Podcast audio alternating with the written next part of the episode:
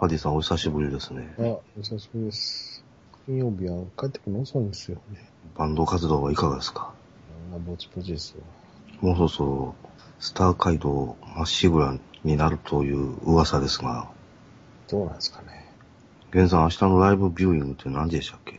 えーっと、1時からですかね。1時か、私とよう似てるな私は明日2時に、またパークスシネマに行きますが。いや、もう今日見見ちゃったんですよね、生でね。え？ニコ生で見ちゃったんですけどね。ああ。まあ、だけど、所詮はニコ生ですから。まあなんかグッズ売ってるかもしれないし。まず明日起きたら、お医者さんに行って、っていうとこからですね。その後、経過の方はいかがなんですか？怪我はね、だいぶいいんですけどね。多少まだ、あの、ちょっとぼやっとするかなっていう感じなんですけどね。うーん。私も某所に書きましたが、病院には行かないかんのかなという。うん。本人なんともないんだけど、いや、あそこまで頭を打ちつけたのはね、初めてですわ。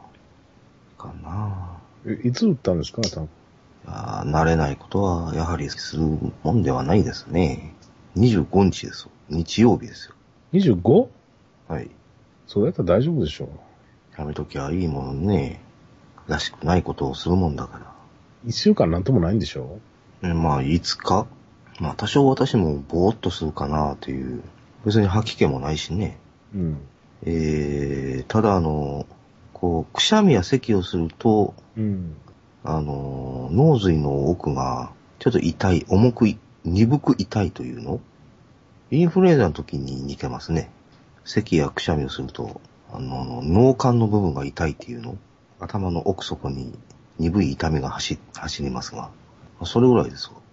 別に吐き気もせんしね。けど、旗から見てたらね、そらド派手だったようですよ。あの、露天のプールみたいなものがあって、うん。そこに行こうというので、行ったわえが、そこが出るとき、上がるときですよ。上がって廊下に出る、出て、その、フロア部分に足を差し掛かったところで、えー、滑ったようです。で、滑ったようですというのはですね、えー、目撃者曰く、まあ、うちの奥様ですけど、3秒ぐらい、ほんの短い間動かんかったっていう話です。で、すってんころりんで後頭部を2回撃ったっていう話です。どっかで見たようなシーンですね。確か力石徹も、うんロープに2回ほど後頭部撃ってましたね、確かね。私も撃った瞬間に、瞬間に私も思ったんですよ。あ、なんか力石みたいやな、これ。って大丈夫かなと思って立ち上がってみたら、まあ別に、確か頭はズキズキする、あの、痛かったですけど、まあちょっとふらつくかなという程度で。で、病院行け、病院行けってうるさいけど、まあちょっと様子を見ようというので、ちょっと安静にしとったんですよ。うん。まあ、別に何もないし、で、しばらくしてからも、また自分で車を運転してホテルへ行きましたけど、で、今日に至る。うん。今日もしこたま酒を飲んできました。まあまあ、何が起こるかわかんないですよ、本当に。これでもうちょっと当たりどころが下だったら、首筋に近いところだったら多分アウトだったんでしょうね。そんなことはないかな。僕もだって、下手すりゃ事故を起こせる勢いだったですからね。おあの、車運転してる途中でめまいしたんですよ。うわ、危ない。これもね、回転するようなめまいでね、うわ、あの、半時計回りにぐるっと回るような感じで、ブレーキ、ブレーキ。で、ハザード焚いて止めて、で、すぐに近くのコンビニに入って、秒数自体は30秒ぐらいでね、治ったんですよ、それは。で、一週間経たないうちに仕事中にまた来て、それが。で、なんだろうなと思って、その場で検索かけたら、なんか、その、何？良性なんとかかんとかっていうのに似てたんですよ。ほうほう。あの、サッカーのあの、女子の、あの、沢誉れ、あの人がなっためまいと一緒かなと思って、うん。これがあの、なんか耳鼻科の、その、領域で、その三半規管の中に、あの、有利部分ができて、それが、あの、触ってどうのこうのっていうような、のに似てるのかなと思って、それってね、治んないんですって。それで、慣れなきゃいけないらしいんですよ、それってね。それかなと思って行ったんですけど、どうもそうじゃないかなと思って、気がつかなかったんですけど、やっぱり扁桃腺だったんですね、そのめまいがね。うーん。で、気づくの遅れたからね、結構今回の扁桃腺きつかったんですよ。扁桃腺でそんなめまいまで来るんですね。いや、初めてです。ええ何十回も扁桃腺で寝込んでますけど。前々回はすごい耳鳴りが来ましたしね。ほうほうほ扁桃腺は経験がないなう。うん、もないですね。まあ、いつか切らなきゃいけないんですよね。うん。医者はね、切るとかはね、言わないんですよね、やっぱりね。うん。その患者から自発的に言い出すのを待ってるわけですか？まあ、ほっときゃ医者に来てくれる。男医様ですからね、本当に。爆弾持ちですからね。ああ。今、利息払ってる状態ですう。ん。しゃあない。そろそろ元金返しましょう。今日それは切って治る見込みがあるもんなんですかね？いやー、それよく知らないんですよね。なんか、あの切った人近所にいないから。でもなんか、あれですよね。左右一個ずつじゃなくて、二個ずつぐらいあるんですって。喉のとこの扁桃腺って。で、上の方を切っても下の方があるらしいんですよ。うわ。で、そっちの方はやっぱり腫れるとかいう話を聞くし。で両方は取れない。いや、取ってもいいんでしょうけど、なんか取らない方が、その、なんです？あのー免疫的にはいいんだとかいう話もあったりとかして、うん何がいいんだかはわかんないですね。うん。扁桃腺検索したら、扁桃腺できれば切らずにっていうのがあって、そこをクリックしたら、ニンニク本舗とか書いてある。なんじゃそニンニク玉飲んでて元気、ニンニク卵黄とかってやつですよ。れ。ニンニクで扁桃腺治りゃ苦労しないよって。ええ。扁桃腺はばい菌をそこで受け止めてるから、風邪や病気をしやすくなるって言われてるけど、でも、切ったらその後、なんか、調子がいいとかいう人がいるんですね。結局、人それぞれってことなんですか？扁桃腺切ったら、麺類をすすることができなくなりましたああ、なるほど。喉チンコ近辺のものと、気管の上にあるものと二つあるのか。うん。で、今回はどっちだったっていうことは分かってるんですか？毎回、あの、喉の、え喉進行の両脇ですね、はい。が赤く腫れているというふうに、上の方か。なかなかね、自分のその腫れてる喉進行は見ることができないんでね。この間ね、耳鼻科にも行ったんですよ。耳の中の方でガサガサ音がするから、行ったら今時の耳鼻科はちゃんとなんか、ファイバースコープでね、耳の中見せてくれましたね。うん。それはあまり自分の耳であっても見たくないような。ああ、自分の鼓膜って白いんだ、とか。あ、ここに耳垢がありますね、とか言って。これが当たって音がしてるんですよ、つって。あの、ブロワーみたいなんで、シュワーシュワーとかってやって、数十秒で終わりましたね。数十秒で終わって1000円ぐらい取られて。うん。あだけど私も、ちょっと月末は乗り切ったし、月曜日ちょっと病院行ってこうかな。うん。念のため。やっぱ脳神経外科ですかね。うん。脳神経外科ってあんまないんですけど、まあ、普通の、あれじゃないですか、市民病院とか、そういう総合病院行ったらいいんじゃないですか。頭打ったんですって言って。うん。多分、来るならもっと早く来なさいって言われます。うん。けど、因果関係はちょっとようわからんのですけど、頭打ってからね、思わぬ副作用が出たんですよ。嬉しい副作用が出ましてね。うん。ずっとあの、4月ぐらいからひ、あの、左肩がちょっと上がらなかったんですけど、頭打ってしばらくするとですね、なんと、左腕がね、ちゃんと上がるようになりました。今までこう、電車の吊り革を左腕で持ってぶら下がるっていうことが、実はできなかったんです。うん左肩が痛くて。うん。頭打ったその次の日ぐらいから、あれ？左腕が上がるじゃないか。あ、両手で万歳ができるじゃないか。あ、釣り革が掴めるじゃないか、これは。うん古いテレビじゃないんですけど、叩いたら治ったっていう。うん。そういうことがあるんでしょうか、実際。なんかね、骨の歪みがちょっと取れたのかもしれないですもんね。う。うんん。今でも、うん、ちゃんと上がるな。これはいい。ちょっとこれを維持するために、ちょっと運動をしましょ定期的に頭を打つとかいう。う。そんなことしたらほんまに、くるくるパーになってしまいますよ。ララララジオジさん。そういえば、今日、今日っていうか昨日ですけど、夜、実家から電話あって、あの、おかんから、今、おまわりが二人来たって言うんですよ。うん。で、僕の車のナンバーの、まあ、大きい番号の4桁があるじゃないですか。はいはいはい。そのナンバーの車が、後ろのドア開けたまま走り回ってるって言って通報が来たって言うんですよ。えー、え、後ろのドアっていうのは、あの、ハッチバックの、あれですか？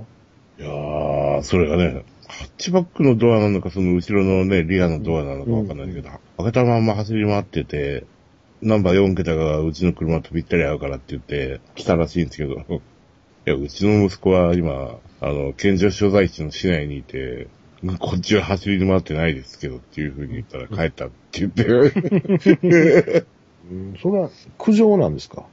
いや、通報みたいですね。うん、危ない車が走ってるっていうこあーそれは、わざとそういう風にして走り回ってるってことなんですか？ああ、なんでしょうね。意外にそういう通報でも動いてくれるんですね。まあ、田舎の警察だから暇だったんじゃないですかね。でも田舎でも舐めてるとね、あの、女子中学生か、殺されちゃったりしますしね。そうですね。まあ、ね、その夜遅くにちょろちょろ遊びもあるなっていう話ですけど。うんうんうんうん。まあ、そういうのがね、ありますけど。ララララジオジさん。さて明日の天気は、明日雨でしょ。雨だ。台風来てますよ、台風は。もうずっとあれですよ、もう寝込んでていけなかったから明日ついでにガッチャマンを見てきてやろうかなと思ってるんですけどね。ああ。なんか、凄まじく評判悪いですね。なんか、ゴーリキが、あの、主人公に恋をしてて、ほうほうほう。で、ずーっとその展開なんですって。ええ主人公が気づいてないっていうか、見てもいないっていう感じで。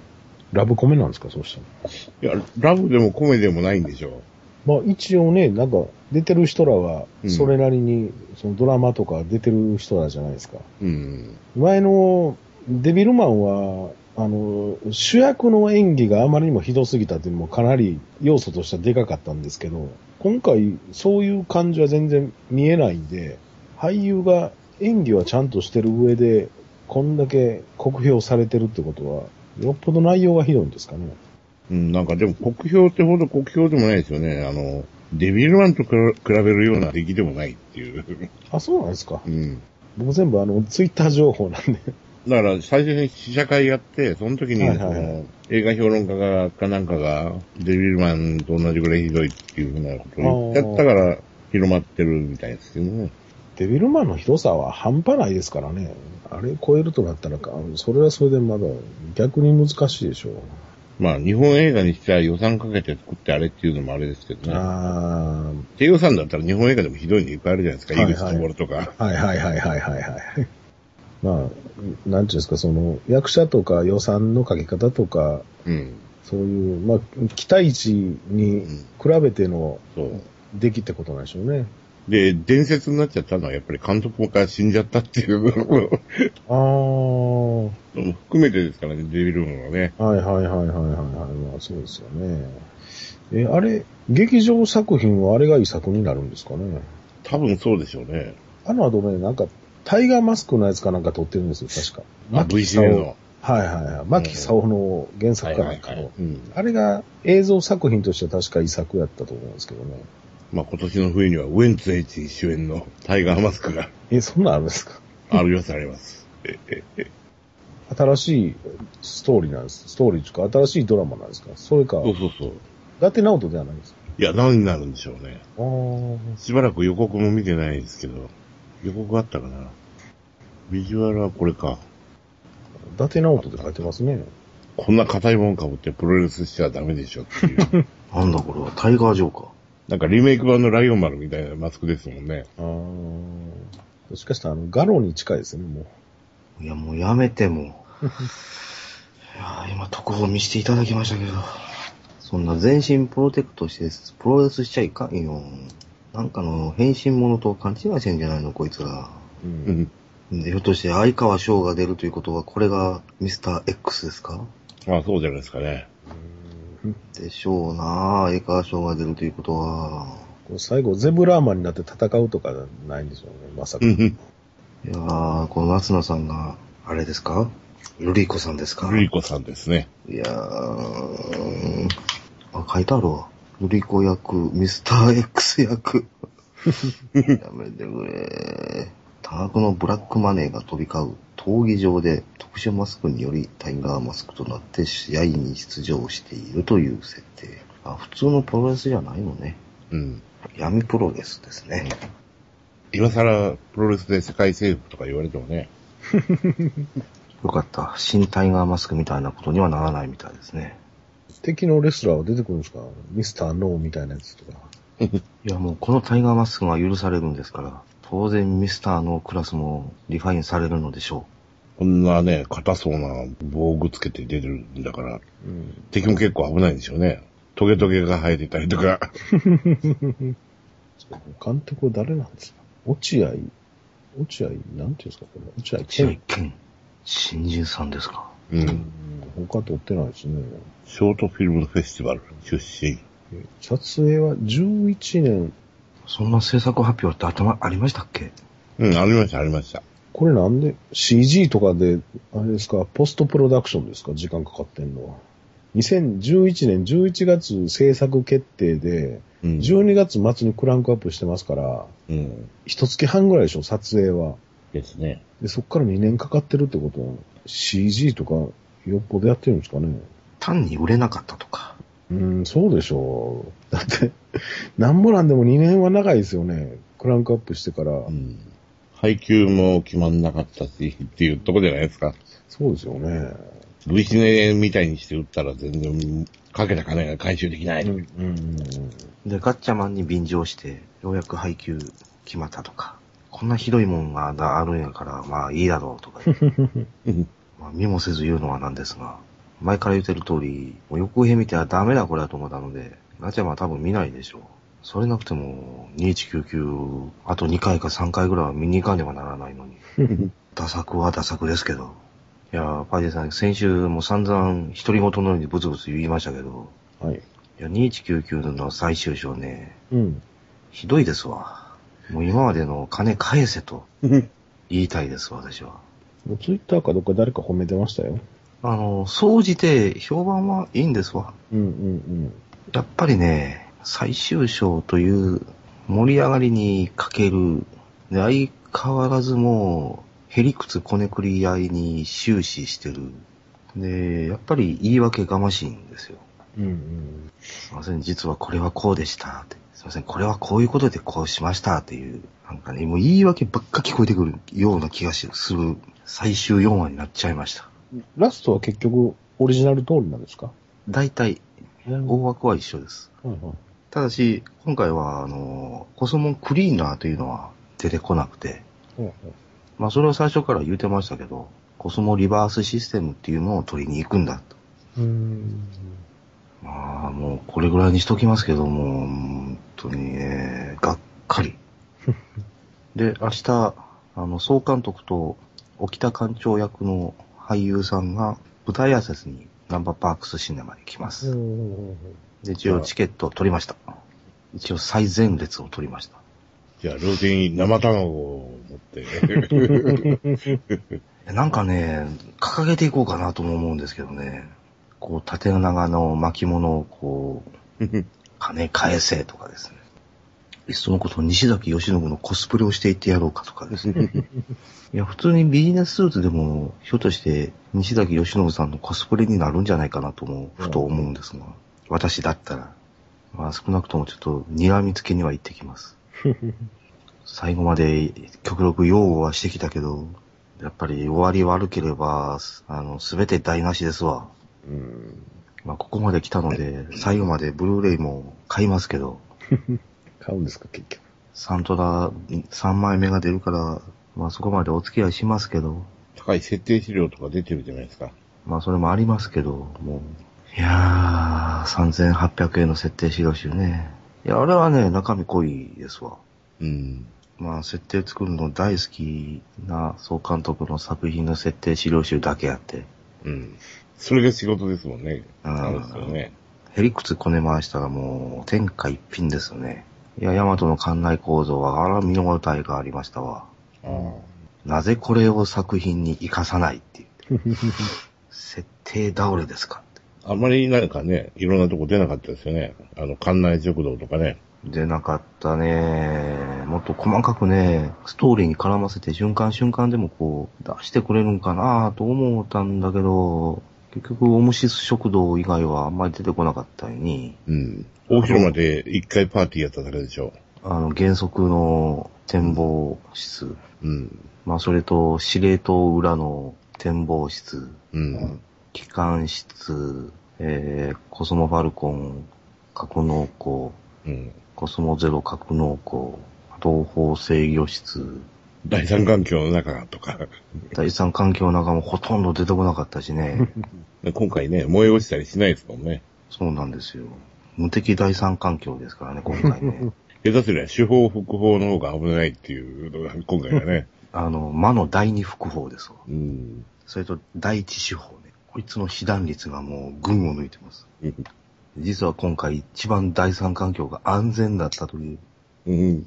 まあ、そんなんはいいんですけど、なんぼでもね、書いてくれれば、書いてくれたらいいんですよ。あの、純粋にもう、ここぞという時に盛り上げないし、ここぞという時につまらんシチュエーションで締めくくるし、もうこの最終4話はもうね、ボロッボロ、個人的感想を言うと。で、極めつけが10分か12分ぐらい、制作が間に合わなくて短縮になってるんですよ。えー、一応23、24、25、26話に相当しますと。で、ラスト2の25話。うん。あこれがまあ最後の戦いの話なんですけど、これをね、半分ぐらいに短縮してるんですよ。え間に合わなくて。で、完全版はテレビ放送及び DVD ソフトウェアで収録しますと。で、テレビ放送は完全版でいきます。うん。らしいです。うん。ただちょっと不安なのは、テレビはもう完全版放映しますということを、公式にはね、私の見る限りなんですけど、それ歌ってないんですよ。お止まってる可能性がある。どうなんでしょうね、これ。あの、進撃の巨人みたいに地方ごとでバージョンが違うとかいう。遅く放送する時間、時間っていうか地区の人は、新しい映画見られるとかそういう。まあみんなね、まあこれが最後だっていうので、あの、だいぶ旧作の思い出補正も入っておりますわな。ーうん。旧作のイベントは、まあ一応なぞってるので、特に最終回のあのラストシーンですね。うん。いやもうネタバレ全然 OK だろうから言うけど、まあ、最終回で森行はやっぱり死んでしまいます。うん。で、やっぱり生き返ります。うん。で、この生き返り方がですね、はぁっていう生き返り方ですね。もう原作もね、テレビ版と映画版ではちょっと森行の処遇がかなり変わってるんですけど、映画版では死んでませんからね。うん。コスモクリーナー D の試運転だって遠隔操作でやってましたからね。うん。映画は。あ、動いた動いた、よかったよかったって。っていうのが、えー劇場版。うん。で、テレビ版は、えー森行が古代くんが死んじゃうというので、自分でコスモクリーナーを動かして、自分が死んじゃうっていう。周囲の空気があの酸欠空気になって、自分が死んじゃう。うん。で、テレビ版では沖田館長が、えーお眠りになった直後ぐらいのタイミングで、なぜか古代の腕の中で森行が生き返るというのがテレビ版だったんですけど、うん。で、それにね、理由付けししてるんですよ。うん。この2199は。うん。いや、これがまたふざけた理由でですね、ふざけるなと。うん。今回イスカンダルでもらってきたシステムが深く絡んでくるわけですけど、うん。だから森行が生き返るために、せっかくイスカンダルからもらってきたコスボリバースシステムがですね、まあ、なくなってしまうわけですよ。うん。えぇ、って言って。で劇中サナさんもあの、叫びまくってるわけですよ。こんなことでいいのかというようなことをね、うん。コスモリバースシステムに向かって言うてるわけですよ。うん。で、その傍らで、新見さんというサナさんの、まあ、部下がですね、頭抱えてるんですよ。もうダメだわって、地球を救えないわとかですね。で、最後の最後で、まあ、お約束通り起きた艦長が、まあ、死んじゃうんですけど、ところがところが、でそうやって、サンナさんらが頭抱えてる最中に、あの、起きた艦長が、あの、永眠されましたと。そしたら、そのコスモディバースシステムが、勝手に再び動き出した。で、サナさんもびっくり。で、そういうあれよあれよという間に、ヤマトは地球に戻って終わり。ふざけるなと。うん。何これって。なんかもういろんな要素がね、扱いがもう軽すぎるんですよね、とにかく。ララララジオジさん。山ちゃんからメッセージが来ました。今、目覚めました。おはようございます。おはようございます。いや、もうブツブツ入れたんですよ。金返、金返せって。まあ、ここでは本音を吐きますけど、ええまあ、ひどいですな。ちょっとね、扱いが軽すぎるね、ちょっとね。うん、ペース配分失敗するというか、なんというか。やっぱこういう時って総監督一人に責任を全部追っかぶせてもいいもんなんでしょうかね。うんまあそう言われても致し方ないんですかね。その辺はどうなんでしょうか。まあ、一応総責任者ですから。ねまああの人一人が悪いわけじゃないんだろうけえ。ど。ないでしょうけどね。しかし、次があるってのは何を根拠を持ってそう思われましたか？いや、根拠も何も。まあこんだけそこそこ、あの、商売になってますから、うんうん。そらもう、ランティスを除く制作委員会、とかんでしょう。うん。少なくとも2199のこの設定やら世界を引き継いだスピンオフやら外伝とか、うんそういうものでは1本2本まだやるでしょう。で、再編集映画版ねもまあやるでしょえ。ねう。まあヤマト2201とまではいかんでしょうけど、ちょっとあれは1年後で続編を作るという設定ではちょっと無理ですな。ああの終わり方では。え。ね続編として、もう、この前も言った通り、ヤマト2220でやっていただくと。ちょっとあの世界では1年後、白色彗星攻めてきました。さあ、新しい地球艦隊、新生地球防衛艦隊で迎え撃ちますというのはかなり無理がある世界ですね、それね。アンドロイドが主力戦艦だってもう、インスカンダルとの条約をぶち切れまくりの艦隊を作るかっていう話ですわね。でも、やっぱり一番許せんのはやっぱあの波動砲封印ですわ。これでブチ切れました、ちょっと。うん。何あの蓋って。さあ、帰ろうかというシーンで波動砲に蓋しとったんでね、その蓋見て、え？と思ったんですよ。まあ散々波動砲を作品の中で劇中ディスってはきましたけど、そこまでするって言って。だって波動砲封印中イコイコール、あの、宇宙戦艦としてのヤマトを全否定するというに等しいんですけど、うん。ケンさん、あの、伊豆淵という人はあそこまで左巻きの人だったんですかね。さあ、どうでしょう。年齢的には左の人じゃないですか。っていうか、左の人多いですよ。アニメ業界ね。ああ。いや、もう左の匂いがプンプンですわ、もうん。まあ、その手の人とはそれが合わないんでね。う。けどまあ全体的にはまあよう考えられてたとは思いますけどね。うん。ただちょっとヘリクツこねすぎ。で、そこまでヘリクツこねたいんだったら、もう設定も舞台もまるっきり変えなさいよって、やっぱり。大枠をなぞるとしても。ちょっと勢いという、全体を貫く勢いというのがちょっとね、なかったのかなっていう気がしますね。主人公がはっきりしないっていうか。あ今回前夜祭も行きました。え初日初回も行きました。え。え前夜祭とかその初日の初回に行くような人たちはですね、え。えまあ最後ですから、まあ終わったら手の一つも叩いてやろうかという、え。うん。そういう意気込みの人らが多いと思われます。えでそういう雰囲気にあって、まあ拍手も起きましたけど、え。うん。かっさいとまではいけへんかったね。うん。お疲れさんって言ってるの。あーなんかこう微妙な空気があの、あの観客席を支配してましたですね。うん。だいたい拍手もまばらでした。まあ不完全版ということもあって、そうですね。ゲール閣下のその後も気になりますしね。まあ例によって時間測ってたんですけど、はあ。25話部分がね、12分です。うん、うん、うん。10分少ない。見ててそんなに違和感はなかったですけどね。まああの編集は見事は見事でしたけど、ただ25話になって、いきなり絵も変わるしね。あれ、この人誰？って言って、この人、この人古代くんって。あお話の展開に納得のいかんところがもう多すぎますわ。うん。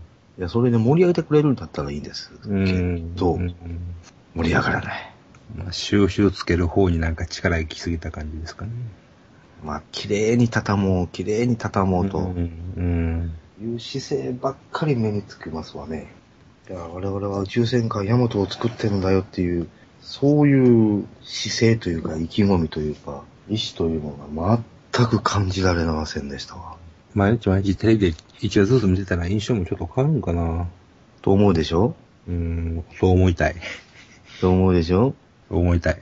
なんだけど、やっぱオープニングの歌がね、えうん私は抵抗はないけど、え。え歌には抵抗ないんだけど、オープニングの絵に抵抗があるのでね、え。うん。あの、くっそ忙しいあの、切り替わり、テレビの方一回も見たことないからまだ。もう下手すら0.1秒で変わりますからね。うん。と、今までのダイジェスト。あ、そういうことしてるんですか？うん。で、これからのダイジェストもそ挟んでるんですよ。あら。新しいオープニング見てぶっ飛びました。うんおい、最終回入れるなよって。全く見てない人にとっては、まあまあ、あの、匂わす予告編ぐらいにしか、まあ見えんだろうけど、いやー、壮大なネタバレオープニングですからね。あ、でもほぼ追いかけ、追いついてるんですよね、実際。ですね、次の話は、サレザー太陽系突入して、デスラー砲撃たれて終わり、うんつまり第6章のラストですわ。で、次次回が、があの、ガミラス決戦。うんうん。あの、伝説のガミラス決戦が、伝説。はい、始まります。と、最後の最後まで古代の扱いがひどかったんだけど、これ何なんだろうね。うん。もうちょっとね、人物出すべきでしたよね。いや、人物は結構ね、細かいと思いますよ。ただその配分がいかん。まあ、やっぱり新キャラに時間取りすぎ。まあ、そうするならするで、やっぱり主人公格は、主人公格もだから映すべきでしたよね。うん。うん総統府に突っ込むときは絶対に島のカットがいるべきでした。それがないね。第5章の頃からそうだったけど、第一環境のやりとりが圧倒的に少ないですからね、うん今回。まあ、一言で言うと、めっさ中途半端に終わりましたと。うん。あとはデスラの小物っぷりが残念ですね、やっぱ。いやーそこまでガキだったとはね、これもびっくりです。えーというわけで、中戦がヤマト2199、えー、びっくりと残念の果てに中途半端な形で完結いたしました。皆さんおつ、もうお疲れ様でした。何したまあ私は明日舞台挨拶にも行ってきますけど。で 一応、真ん中付近の最前列を取りました。ちょっと睨みつけてやってきます。せめて。で、拍手もしません。まあ、2199の舞台挨拶恒例で、観客を立たせて、えー敬礼をさせるということをやっとるみたいですけど、あ、ほんまですか。まあ一応立ち上がりましょうん。う。けど敬礼はしません。右手を胸の前に当てるやつですか？いや、あの、2199式の敬礼。うん普通の敬礼です。ひ額に手を当てる敬礼。うん。あ、そうか。じゃあ私は、旧敬礼をやって。こましてありましょうか。うん、いいかもしれませんね。じゃあ、肘を上げる旧敬礼ではなくて、テレビパート1の敬礼、肘を下げて、左拳を胸に当てる、うん。本当の旧敬礼をやりましょうか。いいですね。今時それは、進撃の巨人の調査兵団の敬礼じゃないですか。まあ、腕も違うし、あれは、左腕は腰に当ててますが、まあ、ちょ心臓を捧げるということまではならんので、まあいいでしょう。やっぱ進撃の巨人の調査兵団敬礼は、ひょっとしてヤマトをパクってるんでしょうか、あれ。そんなことはないか。うんまああれはあれでよく考えられた、あの、ポーズですけど。テレビ放映はちゃんと揃って見れますよね、いくらなんでも。そのはずです。いくらなんでもね。うん。イベント上映版はね、12分しかなかったんですから。まあ、いくらなんでもテレビ版は間に合わせて、ちゃんと放映するでしょう。で、それがソフトウェアに収められてるんでしょう。2199のいつものパターンの逆になりましたけど。うん。ああ、残念だったな。まあ、気を取り直してスタートレックの話でも。そうなのよ。イントゥダークネスですよ。終わったよな、あれね。面白かったですね。えちょっとバビってしまいましたわ。え本当に。いや先々週話終わった後、はい。あキャロル・マーカスがどうとかと言うてはったなぁと思い返して、ええだから僕はもう極力確信に触れずに言ったつもりですよ。いや、もうそのキャロル・マーカスの一言がもう、あの、私のネタバレの命取りになりましたよ。あ、キャロル・マーカスね。寝る時にですね、え眠りに入る時に、あ、キャロル・マーカスが出てくる。え、ということはひょっとして、かもって言ってえでもあの、連想してしまいました。死ぬところまではいかんかったでしょ。え、どっちが？誰か死ぬんかななんていうことは思いました、それで。いや、キャロル・マーカスとカーンとくれば、やっぱり、あの、機関室で、あの、死んじゃうんだろうなーって。そこまで行くか。うん。あ、ということは、カーンの逆襲うん。のリメイクなのかなと思いながら、こう、まあけど、映画館入ってしまえば、そういうことはもうすっかり忘れて、あ、非常にそんなネタバレなんかは何の影響もありませんでした。なかったんですけど。またそれをね、2199見る直前にイントゥダークネスを見て、前夜祭見たもんだから、えこの落差が非常に激しかったですよね。えうーん。イントゥダークネス見てしまったと思いましたもん。2199の前に見るんじゃなかったって。というわけで、パディさん、スタートレック・イット・ダークネスは、あの、単独で見ても十分通用しますので、うん。ぜひご覧ください。わかりまし別に全編、前作は見なくてもいいです。た。前作見てますよ。見てます。あ、ならもう、何にももう申し上げることはございません。久しぶりになんか怒涛のようにストーリーにのめり込みましたね。映画でね。なかなかね、劇場まで行く暇がなくてね、時間があったらまずは、ワールドウォー Z を見たいんですけどね。ああ、それ見ないとダメですよね。うん。いや楽しい映画ですよ。うんあ、本当ですか。楽しいです。だからホラーとか、スプラッターではないですからね。うん、でしょうね。うんあの、別に、あの、18金だとか15金とかついてないですからね。うんうんうんうんうん。だってまあ予告とかああいう感じ、全体的にとってもそういうホラー色はないですもんね。うん。うんあんまりえげつないシーンもないんですよね。うん。ほぼないです。基本はやっぱりサバイバルなんですか？全体的に言うと。サバイバル映画なんですか？いや、あの、ブラッド・ピットが生き残る映画です。サバイバルってんじゃないんですか、それ。めさ強いっていう。なぜこいつ死なないっていう。まあまあまあ、サバイバルですよ、本当にね。うん。このシチュエーションでブラッド・ピットはこう生き残りましたっていうのが4個ぐらい続くって感じですよああ、なね。るほど。で、あの、変にね、あの、ホラー映画みたいにその、カメラワークでこ怖がらせてみようとか、そういう変なことしてないんで、うん。多分あの、ホラー映画の方のゾンビが好きな人は不満なんでしょうね。うん、まあそうでしょうね。だって、ゾンビ映画っていうこと自体もほとんどなんか言ってないじゃないですか。うん。まあ、ブラッド・ピットっていうのが悪いんでしょうけどね、もう、看板でかすぎて。家族愛の作品がどうのこうのとかいう話でもないですけど、うんうんうん。でもともとだってあのね、その原作がゾンビ事件があったレポートですもんね。そうです、そうです、そうです。だからね、映画も割と客観的ですよ。ああ、なるほどね。なんかどんどん DVD でもええような気がしてきた。ねえ。ララララジオジさん。ホワイトハウスダウンも見てきましたけど。はい。エミアンの、エミヤンの。エミアンのドンやってみよエミヤン、エミヤン相相変わらずです。ずーっと喋ってる。くだらないセリフばっかりずーっと喋ってるっていうう。。うん。うん。で、画面だけ派手っていうね。うん、相変わらずです。小粋な会話を聞かせてるつもりで。だから前回のその、あのホワイトハウスものに予算がゼロが1個増えたっていうのと、あ増えてるんですか？えー多分増えてますね。画面すごい派手ですもん。で、あとは、登場人物に女の子が一人増えたっていうぐらいで、やってることはそう変わらないという。うん、一緒です、一緒。あの、大統領が無事救出されましたっていう感じですよ。一人のイレギュラーのおかげで助かりましたという。そうそうそうそう。あの、正規の警察官でも、SP でもなんなんでもない、普通のおっさんがって言ったらあれですけど、え元特殊部隊とか、そういう感じのおっさんが、頑張って助けちゃいました、みたいな感じですね。えうん。で、最後は、あの、大統領警護のボディーガードの職に就きました、みたいな。同じオチかよ、みたいな。どっちが良かったですか？どっちも、どっちも、うーん、前の方が面白かったっちゃ面白かったですよ。はい。どうしてもね、エミリッシュの方はね、うるさい。はあ。会話がううるさいし、なんです。通常の人間の会話じゃない会話が延々続いてるんで、は説明ずっとしてるんですよ、セリフでね。あ。ああ。でもめんどくさいですよね。うーん、なるほどね。ララララジオジさん。あと、サザコ 3D2。3D かつ2。うん。やたら本人には予告が流れてます。今回なんかでも面白そうじゃないですか、サザコ。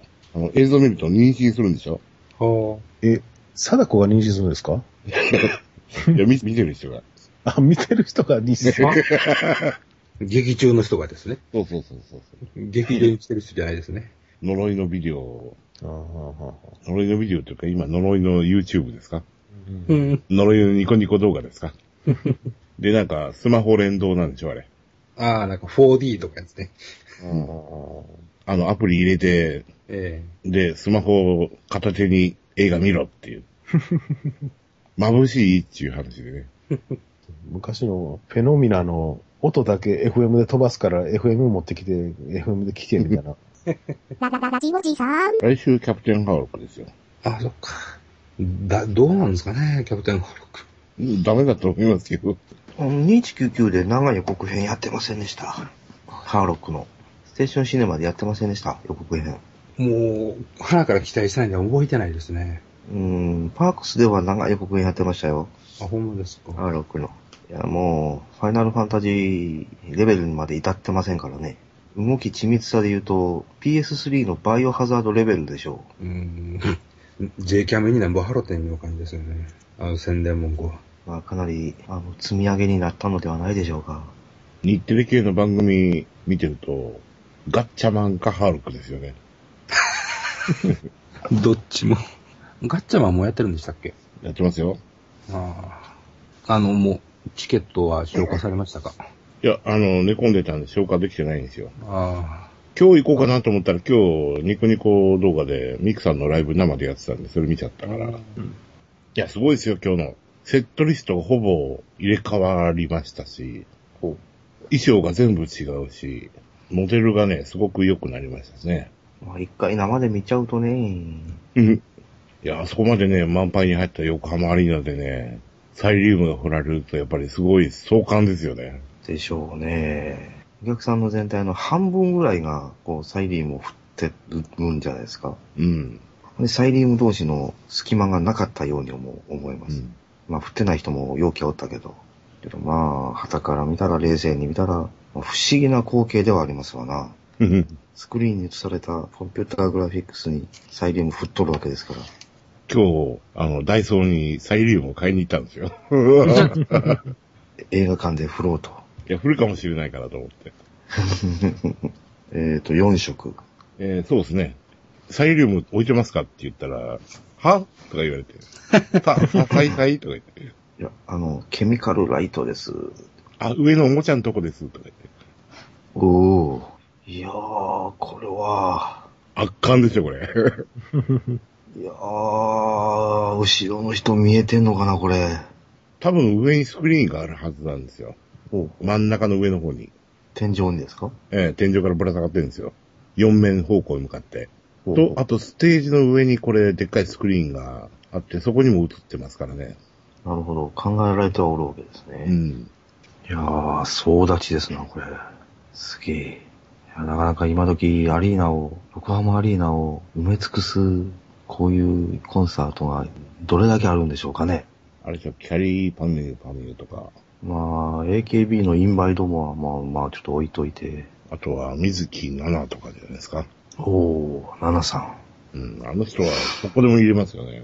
この間、埼玉アリーナかなんかのライブ、ニコな、ニコ生だったかなタイムシフトかなんかで見ましたけど、あそこもう何万ですもんね。4199最終章のエンディング主題歌が水木奈々さんだったんですよ。うん。まあ相変わらずの演歌でしたけど。ああ。まあだけど、作品の印象がもう、ね、目立ちまくりだったので、その、奈々さんの歌でさえ印象がちょっと薄いんです。う。うんん。どの音か全然覚えてない。本編のこのインパクトっていうのを、えー、怒り具合がちょっともう、凄まじかったのでですね、歌が頭に入ってこなかったんです。うん。このうちのどれでしょうかって三何曲、何、三四曲聞かされても多分気がつかんと思う。うんうんうんまあ、私は幸福にも光テレビで家で見られますので、見返すたんびにもう、ダメだこりゃーって。まあ確かに水木奈々さんの歌は毎回毎回頭には入ってきませんね。何遍聞いてもね、不思議なもんですね、お前さんね、これ。かわいそうに。ララララジオジさん。私はとうとう艦隊コレクションというやつを始めてしまいまして、出た。おー、らしいですな面白いですよ。何の気の迷いですか？いや、ただだから。え、課金課金あるんでしょ？課金ありますよ。ありますけど、やらないでも全然遊べます。うん。いわゆるカードゲームってやつですね。えーっと、まあ、カードが手に入って、その、船が増えてくるんですけど、なんかカードによって、その種類によって、レアだ、ノーマルだってあるような感じで。えーっと、全部船です。戦艦、空母、巡洋艦、軽巡洋艦、重巡洋艦。その、出やすいやつ、出にくいやつとかってあるんじゃないですか？じゃないですね。あのーレベルが深いところに進んでいくと、あの、お、大きい船が手に入る。うん。ただまあ、そのカード引くのは運でしょうけど、うんうん今のところは、正規空母が一番でかいですかね、僕はね。うん。あとは重重巡洋艦、はい。その辺揃えて、ちょっと大和クラスを手に入れるまで、うんうん。頑張ってみようかなっていう感じですね。なるほど。楽しいです、これ。なんか、ポロポロと雑誌にも特集があったりして、ええどんなもんかなと思ったんですが。まあ、ニコ動とかでもプレイ動画いっぱい上がってますからお、ーなるほど。ちらっと見てあげれば。アンドロイドでも確かありましたよね。アプリって。なかったでしたっけ？じゃあ、あの、スマホではできないです、基本。あ、そうなんですか？スマホのアプリかと思って。あの、カンコレタイマーとかじゃないですか。あー。あの、イベントとかを入れとくとタイマーが鳴って教えてくれるっていう。あ、うん。あの、ちゃんと PC のブラウザでないと、あの、判定して入れてもらえないんですよ。そうゲーム画面に。うん。だから、Android とか iPhone だと Puffin っていうブラウザがあって、それ使うとできます。うん。あの、ダメージ食らった船、ドックに入れて、修理に時間かかるんですよ。はいはいはい。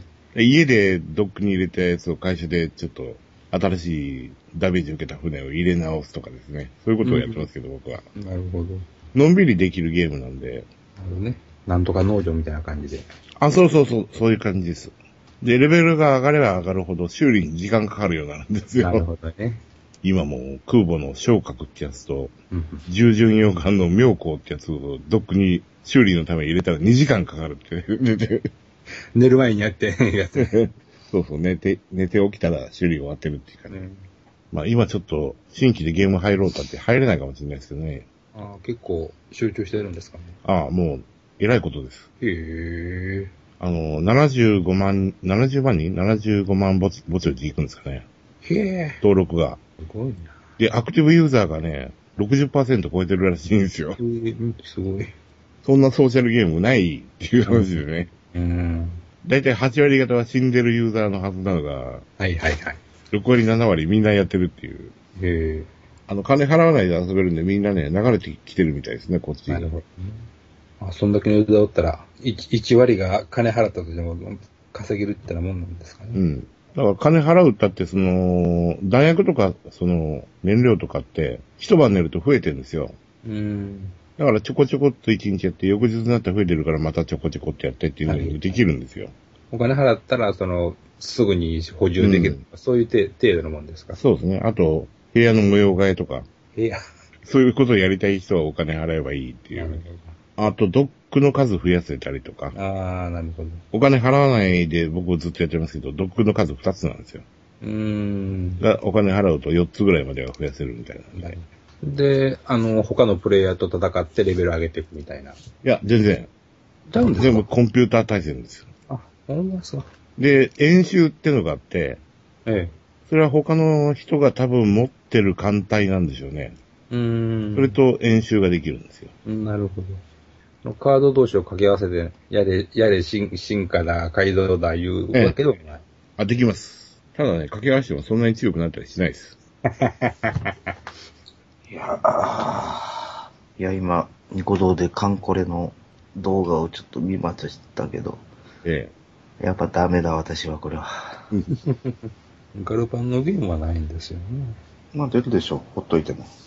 いますかね。必ず出る。でいでか。もう遅くないですか？いやー、遅い関係ないよ。たとえ今から1年後でも売れると思いますよ。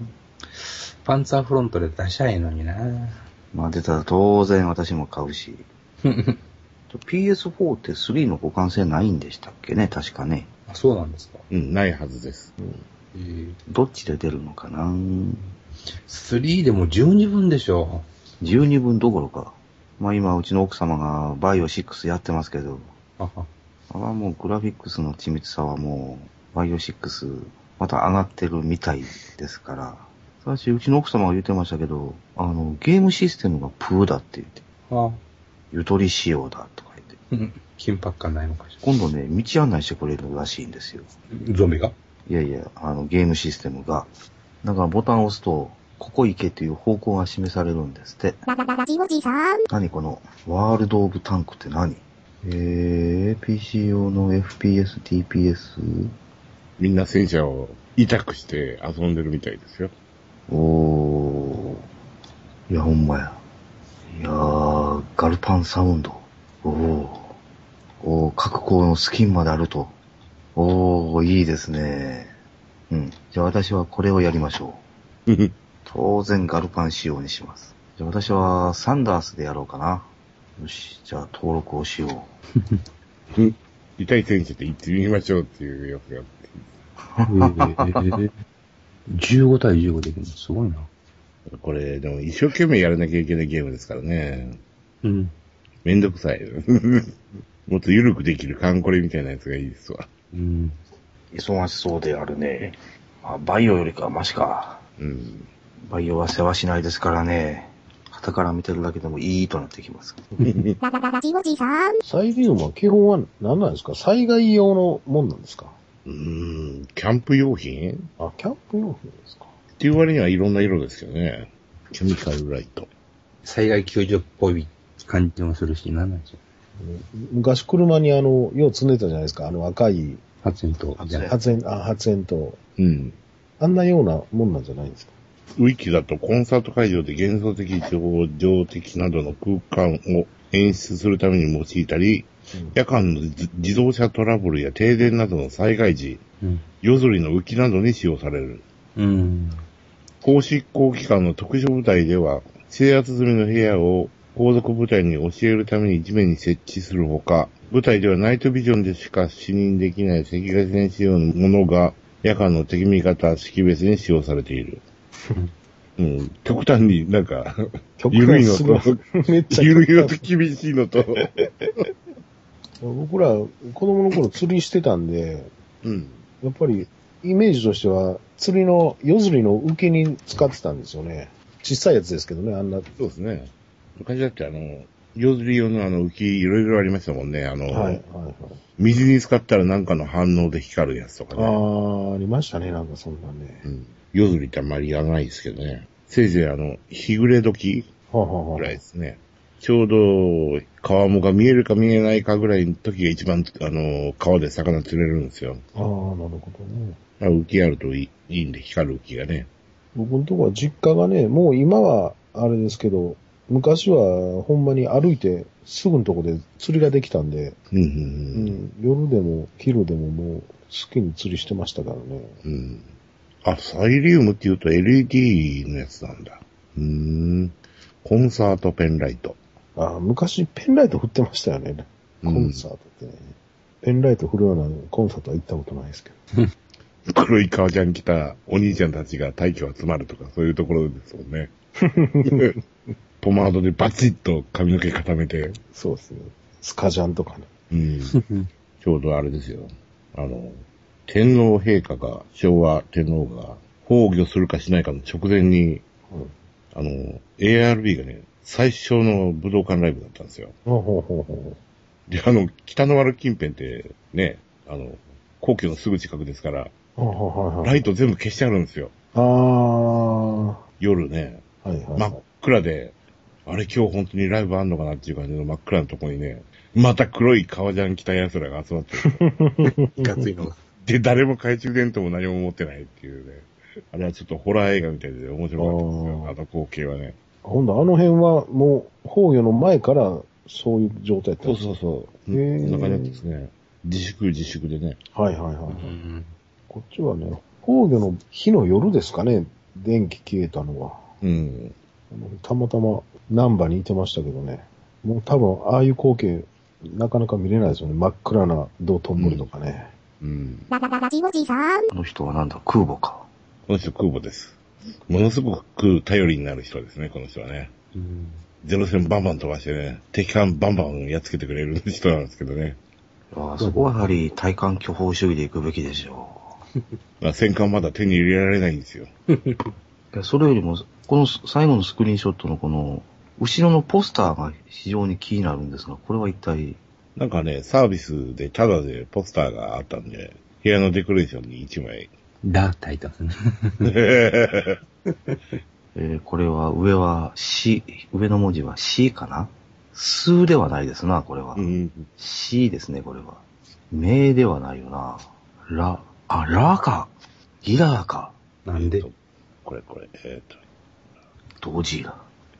ああ、なるほど。土球のドですか。えで、この怪獣も女の子が被ってるぬいぐるみと。ーうん。お部屋の模様替えで唯一0円だったんです、これが。ほうほう。自分で作ったポスターを登録できる切るとかそういうことではないのですね。ないんですよ。まあ、それししてしまうとみんな好き勝手やるからな。うん。無課金だから、みかん箱が積んであるでしょ、部屋に。はあ、はあは貧乏臭い部屋だよ。あ、そ、あ、それで、いやらしいことしよんなねえ、ニコ動とかに上げてる人はお部屋をね、綺麗に模様替えしてね。いや、私はゲームといえばね、2199見てストレスが若干溜まってるので、ゲームでも発散しようというので、いや、ゲームとはいえ波動砲バカずか打ちまくるっていうのはやっぱ気持ちのいいもんですな、山谷さん。やったことがないなないもんですから、私は。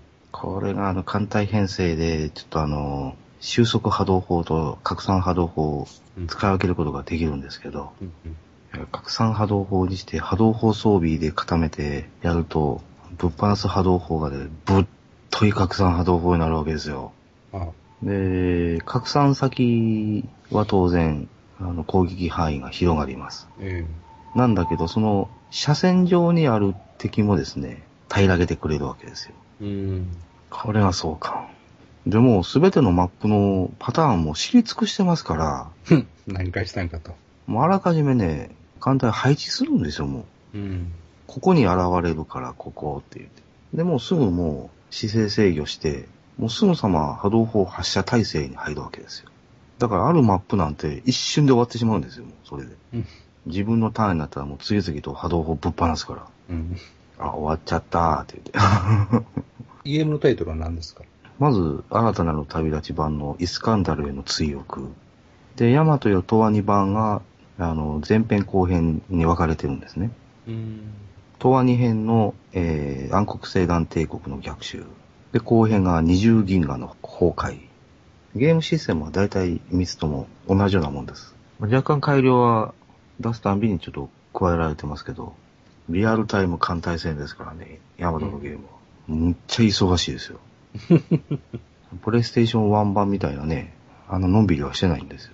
まあ、なんだけど、やり始めるとね、マップのパターンがもう、すぐ思い出されてしまうので、もう悲しいかな。もう、だいたい短時間で終わってしまいます。まあ、なんだけど、白兵戦がちょっと鬱陶しいのでね、白兵戦がちょっと時間かかる。というわけで、私はこのカンコレはちょっと、馴染めそうにないな、これは。わあ、すごい、今日、新規募集が22,500人で、全部埋まりました。うわぁ、大人気だね。うん、すごいな無料ゲームということは、あれですね、広告収入ですか？広告出てないですけどね。えまあ、下の方に出てますけど。いや、DMM ですよ。結局のところ。あだから、新規ユーザー獲得ですよね。あ、あ、なるほど。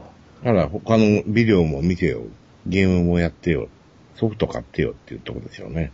で、まあ、1%でも課金してくれりゃ、御の字ってところじゃないですか。あそれがこんだけの加入者がおれば、鳥取県の人口を超えたとか言ってましたけどね、今日ね。わお。なるほど。まあ私は PS2 のヤマトのゲームでもう精一杯だわ。3で出てるんですか？そもそも。なりません。ないですよね。だから、トワニ編で止まってます。次は、太陽系の破滅と完結編をセットになしたようなゲームが出てくれるかなと思ってたんですけど、それもない。まあ一番あの、半径問題が一番あの、ゴタゴタした時期でしたからね、あれ。うん。まあそれで出すタイミングを逸してしまったんじゃないですか。で、走行うちするうちにもうまた PS4 でしょけど2199が出たので、まあその絡みでなんか出てくるんじゃないですか。出ますかね。まあ2199のゲームなんても買いませんけど、今までのゲーム版の流れで出していただけるならば買います。さあ、じゃあ、ちょっと寝て、パークスシネマに行こうか。なじオちさんから、何言うてはんの？